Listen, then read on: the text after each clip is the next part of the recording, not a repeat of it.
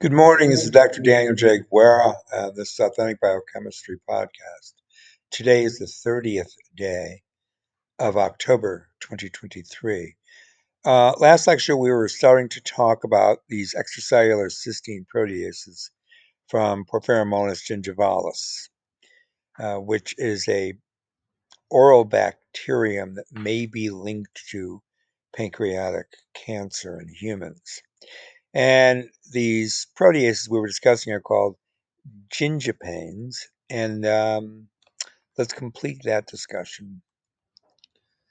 So remember that we were just getting involved discussing the fact that there are multiple protein domains. Remember in proteins, we don't talk about the evolution of a polypeptide according to simple sequence variation.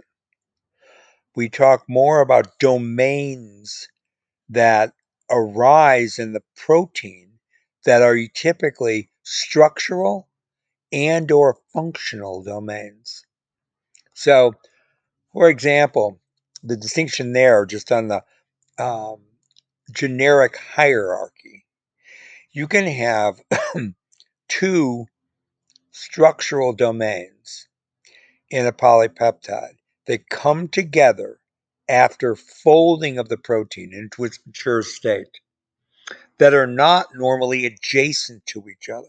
That is, they're not proximal distal association along the polypeptide chain. But the bringing together of those two structural domains has to do with the entire, what I call fine length of the polypeptide. As it's taking on its conformation, its solution uh, conformation via biophysical interactions with the solvent system and the protein itself.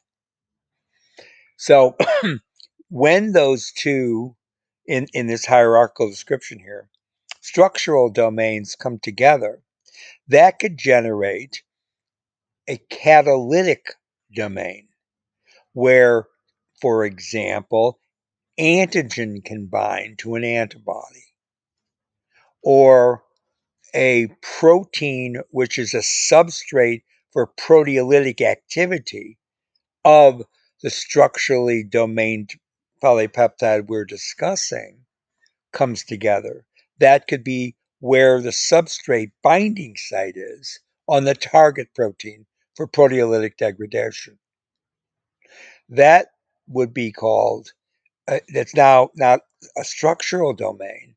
The coming together two structural domains is called a functional domain. What's the function? The catalytic site. So there's been an argument in protein chemistry for quite a long time. I would say probably 50 years or more about protein speciation. Now, you could use the word evolution, but that term is too loosely um, prescribed to a lot of things in chemistry, even I think in physics, and even in biology, where the term evolution suggests that there's some kind of, well, let's think about it, selection pressure for a given species of protein to have a specific sequence and therefore carry out a specific function. Well, way back 50, over 50 years ago, people were saying in the uh, literature that no, it's not the sequence that's evolving. It's the structural and or functional domains that are evolving. And of course, you know this too from many discussions we've had in biochemistry lecture, graduate biochemistry lecture, when we talk about NAD binding or we talk about ATP binding cassettes. Those are, those two there would be called functional domains. And they're composed of a whole uh, string of amino acids in a specific sequence. Uh, but they don't necessarily have to be contiguous. See? Now, when uh, that that is the rule. Now, whether or not those domains evolve as domains is yet another story. Because when you look at proteins that have multiple cassettes that carry out a function that are found in other proteins that are otherwise not related, say a fatty acid synthesis uh, polypeptide uh, might have similar domains for binding uh, NAD or NADPH that a protein like the uh, FOX uh, uh, enzyme we were just talking about might have a similar domain for binding NADPH, you see. But fatty acid synthesis, what does that have to do with the um, oxidation of NADPH, the production of reactive oxygen? See, uh, in terms of that function, hardly nothing. So the argument is, how could that be an evolutionary convergence, right?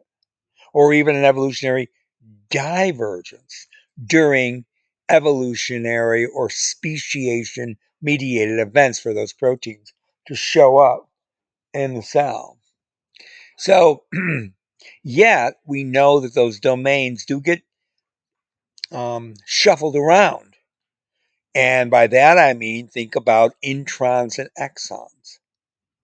So those domains do often, particularly structural domains, do often reside in one specific exon, which means that during intron exon during the um, the modification of the DNA for a level of transcription. Okay, when you're getting splicing out of the introns for the gene to be expressed into a specific transcript, right? Wouldn't the selection pressure be more involved in that area? And it's likely if there is selection pressure, it would be found there because that's when you end up with the structural and then perhaps functional domains. And of course, functional domains are derivative of the structural domains, right? And so, once again, then you're talking about so called evolutionary pressure on transcription.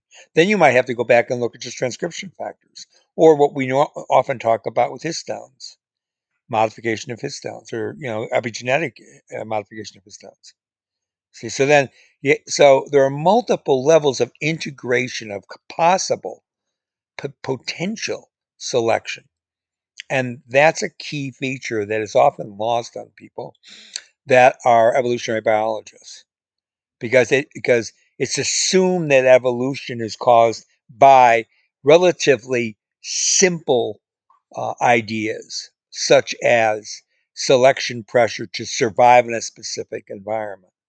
Now, if it's that simple, how could transcription itself, something so general, be the key target for that selection pressure? Obviously, it wouldn't just be transcription.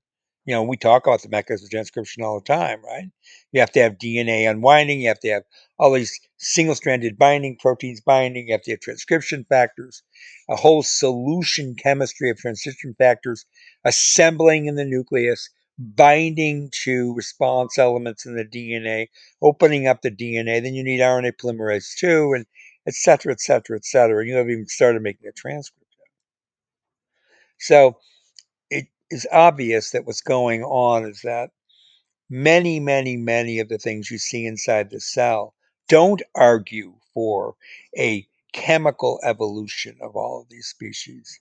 They more argue, I would I would claim, on the level of cellular integrity and cellular homeostasis and also cellular reproductive capacity. Right? And so these proteins that we see all these multiple characteristics and functions for have something more to do with the original development of life from non life. And of that, we have basically no data in research science. So let me go back to these. Uh, that was just something I wanted to bring up. So these gingipanes, remember from Porphyromonas gingivalis, product of three genes. Now this is in the is in bacteria. Okay, two coding for an arginine specific. Those are the RGPA and B, and one for a lysine specific protease. So you see that these proteases have specific targets, right?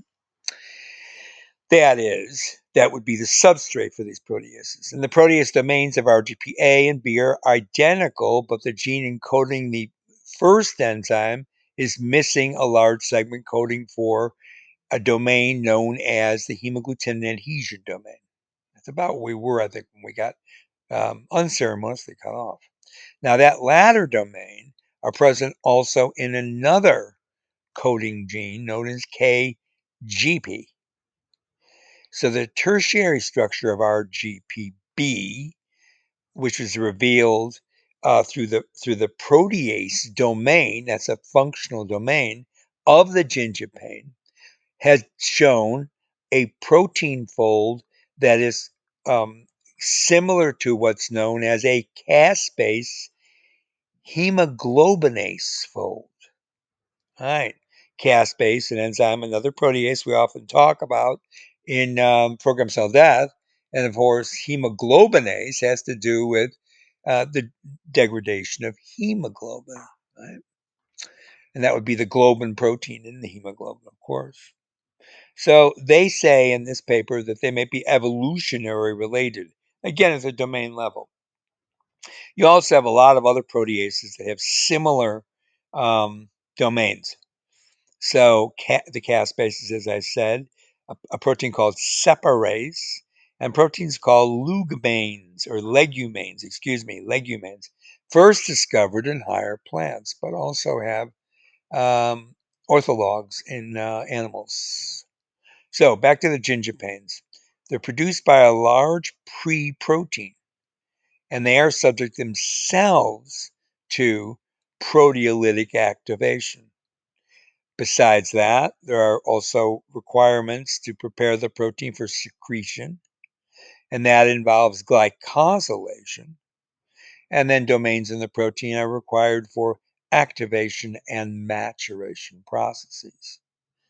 Now, how gingipanes traverse the membrane, that is the plasma membrane, isn't quite worked out yet, but it's believed to use an auto transporter pathway. So during transport through the periplasm, it's the bacteria, remember, the LPS, lipopolysaccharide like glycan moiety, is added to a conserved carboxy terminal portion of the pro-gingipane. And then at the cell surface, surface, pro-gingipanes fold again into a partially active single chain zymogen, just a term for a protein before it's activated. And then they undergo these proteins, these pro pro-gingipanes, the autocatalytic intermolecular protease processing. So two sequential cleavages within the profragment domain enhance zymogen activity. And in the case of the RGPA and the KGP, this is followed by excision of the individual HA domains. Remember, those are the hemagglutinin and adhesion domains. Now, these domains are then cut back at the carboxy terminus by a concerted action of KGP itself, that protein which is going to become a, a, a card carrying gingipane, and another enzyme more common, uh, just a carboxypeptidase.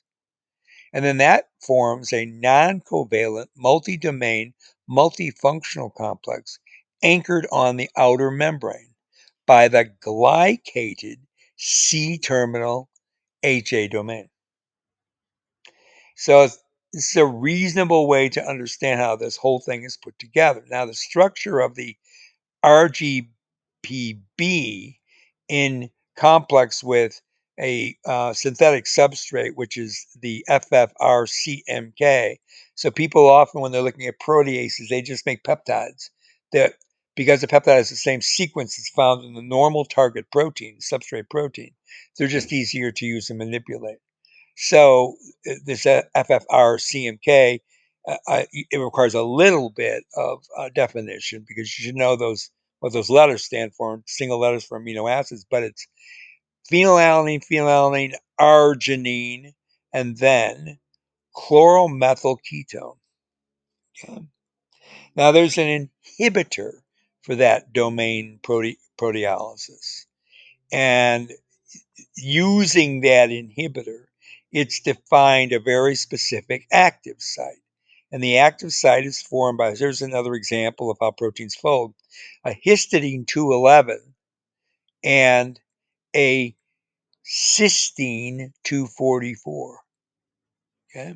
So obviously, those two amino acids are relatively close, but they are not uh, next to each other in the polypeptide sequence. And uh, that's all in subdomain B. So the cysteine histidine catalytic dyad binds and cleaves and the arginine and then whatever after the arginine is cleaved off. So it's called an X and then AA substrate. So the residue arginine forms uh, in that synthetic substrate, FFR-CMK, forms a covalent bond with cysteine 244, that gamma sulfur group, via its methylene. And the side chain carboxylic acid group of residue uh, D163 in RGPB forms a salt bridge with a guanidynyl group of the arginine of that inhibitor. So see, this is how we learn about how the catalytic domain is put together by using inhibitors. Not all enzymes have these inhibitors. So you have a lot of hydrogen bonding obviously occurring, and it's going to connect to the inhibitor as well as to the substrate. And we don't need to go into all of that, but there's hydrogen binding to at least three other amino acids. There's also a zinc ion at the oxidation state of plus two, and that's observed at the active site, and it interacts with um, the histidine 211. So, um, but it's only in one of the RGP subdomains. There's a whole lot of other uh, discussion we can get into here. Now, all that work that I just told you about determining the activity of the enzyme. Why am I doing all this? Because it's authentic biochemistry. So we might as well know the details of the uh, not just the function of what we're talking about in terms of biomedical portraits, but actually uh, the overall very specific uh, subunit chemistry. Right? Anyways, all that came from a paper published back in two, 2011. 2011, right? So good reason to read older papers. Now, back to some biology. Periodontal infection is associated also with cardiovascular disease. So we're still going towards that teleological target of pancreatic cancer and P. gingivalis. But I want you to understand that when you look at the literature, which of course, what I do for a living, you're going to find that there are lots of other diseases that could be linked to other um, or to other or similar causal, and I should say correlative agents, such as the P. gingivalis. So you've got periodontal infection associated with CVD. You know that atherosclerosis, of course, major pathophysiology in CVD. So that means it's an inflammatory response. And you also know, if you listen to my lectures, that it has to do with macrophages being diapedesed into um, the um, vasculature, along with lipoproteins that are in the macrophages or brought in separately into the vasculature. Remember that? Remember the lipoproteins don't, don't come in unless they're oxy lipoproteins. Those are the more common ones because of membrane disruption and all the reasons I explained to you before about the composition of the lipid. Remember the sphingomyelin, ceramide, cholesterol triad of concentrations, altering membrane uh, fluid dynamics, and then allowing for oxysterols to enter into that system and cause the pathophysiology, or at least be associated with it. All this within, of course, like I said, the arterial wall. So you have the modified low density lipoprotein, that would be the oxy, and it exerts um, multiple potentiation of macrophage activation, including production, transcription, and activation of macrophage, FOX gene expression. And what's that going to do?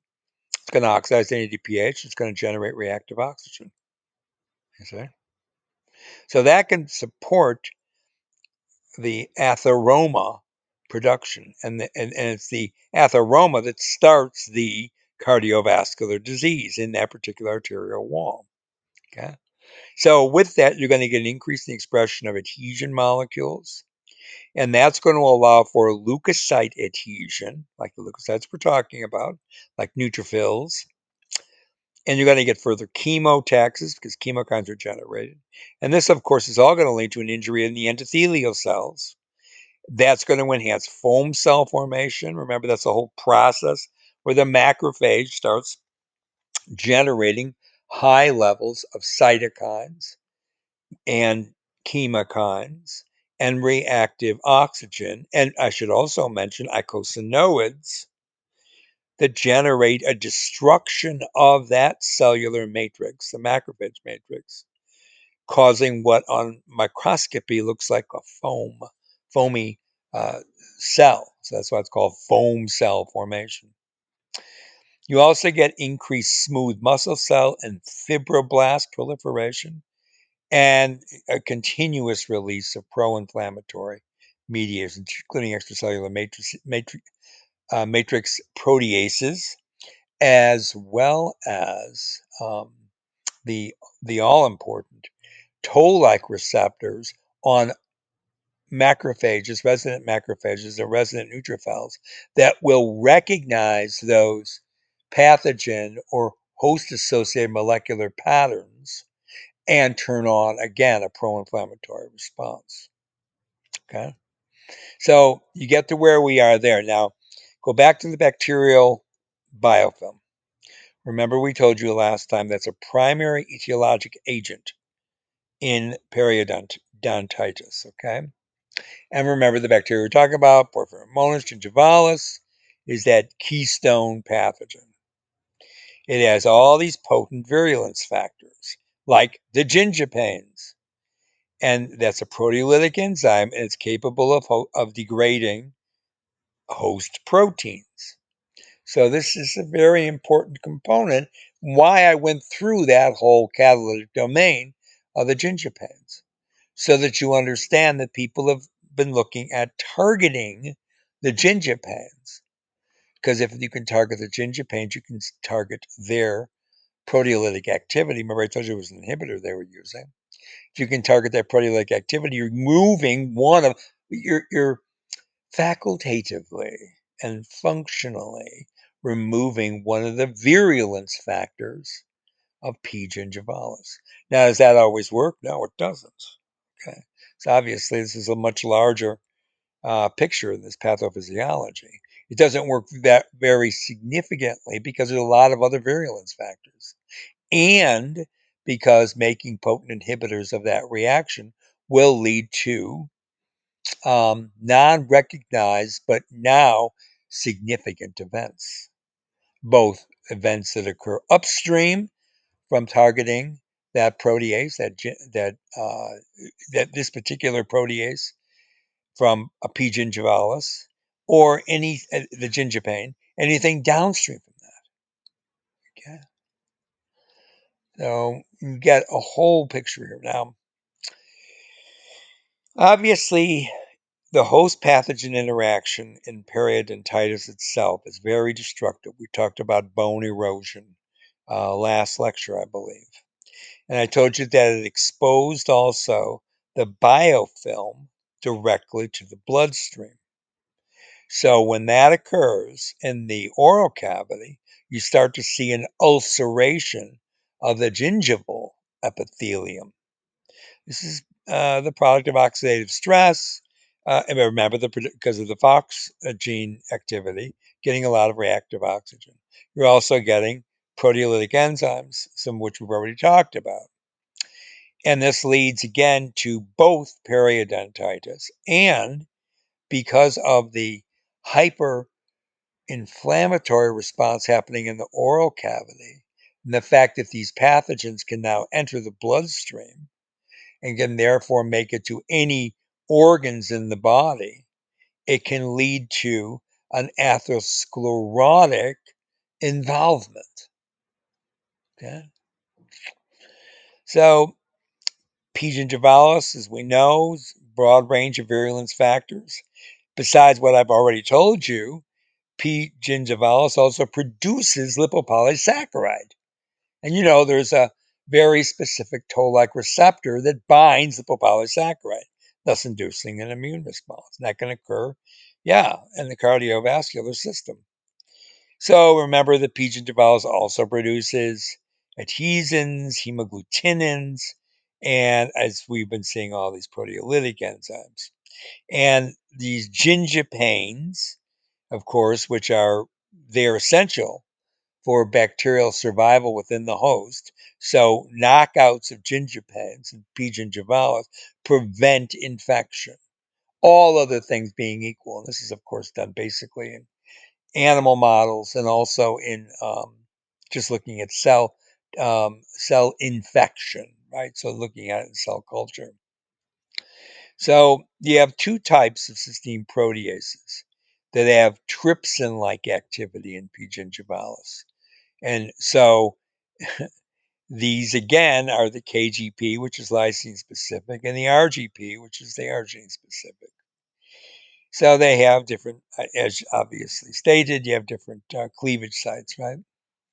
And so the development of atherosclerosis closely linked to periodontal disease and periodontal pathogens is an obvious axis of interest when we're thinking about cardiovascular disease, which is very uh, lethal in humans. Now, bring in the other player, and we well we've already introduced it. Now we'll talk more detail. The the fact that you have an oxy LDL in the system, and that also plays a role in this atherogenesis. Okay, and so we've you know pretty much I think covered what we're talking about here.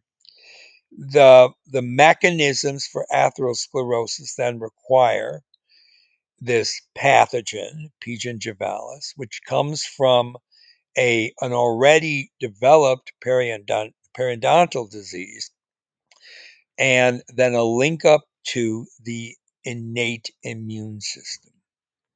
Okay, and this is all going to establish the appropriate level of inflammation to generate an atherosclerotic plaque.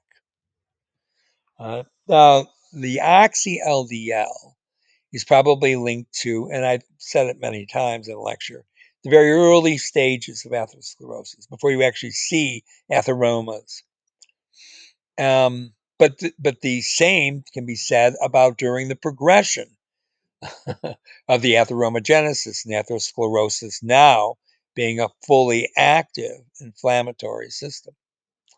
So there are changes in the endothelial permeability and composition of the extracellular matrix and that will promote the entry. Remember, this is what I said about 20 minutes ago of oxy LDL particles directly into the arterial wall. Now, monocytes are quick to follow. This would be your whole discussion of the macrophages, which I just finished a long discussion of in the previous arc of lectures. So we don't really need to go into this in any uh, gruesome detail. But you know, you have this whole subendothelial extracellular matrix interaction involving an internalization or diapedesis of macrophages and yes, neutrophils. And this is indeed a common um, symptom in atherosclerosis. So let's get into some detail here. You also have, and I mentioned this before, Pyroxenase, PON1. PON1, remember, is an antioxidative enzyme that is found associated with HDL, high density lipoprotein. So, any alteration in the level of PON1 in circulation occurring during oxidative stress could be a potential for the defense mechanism to slow down atherosclerosis. So when you get this um, perfect storm of pathogenic, environmental, lipoprotein mediated responses to generate reactive oxygen in a specific location, such as in the cardiac, cardiovascular system, you're going to be detecting also high levels of, re- with the reactive oxygen, high levels of antioxidants. You're also going to find a lot of oxidation products of lipids, proteins, and DNA.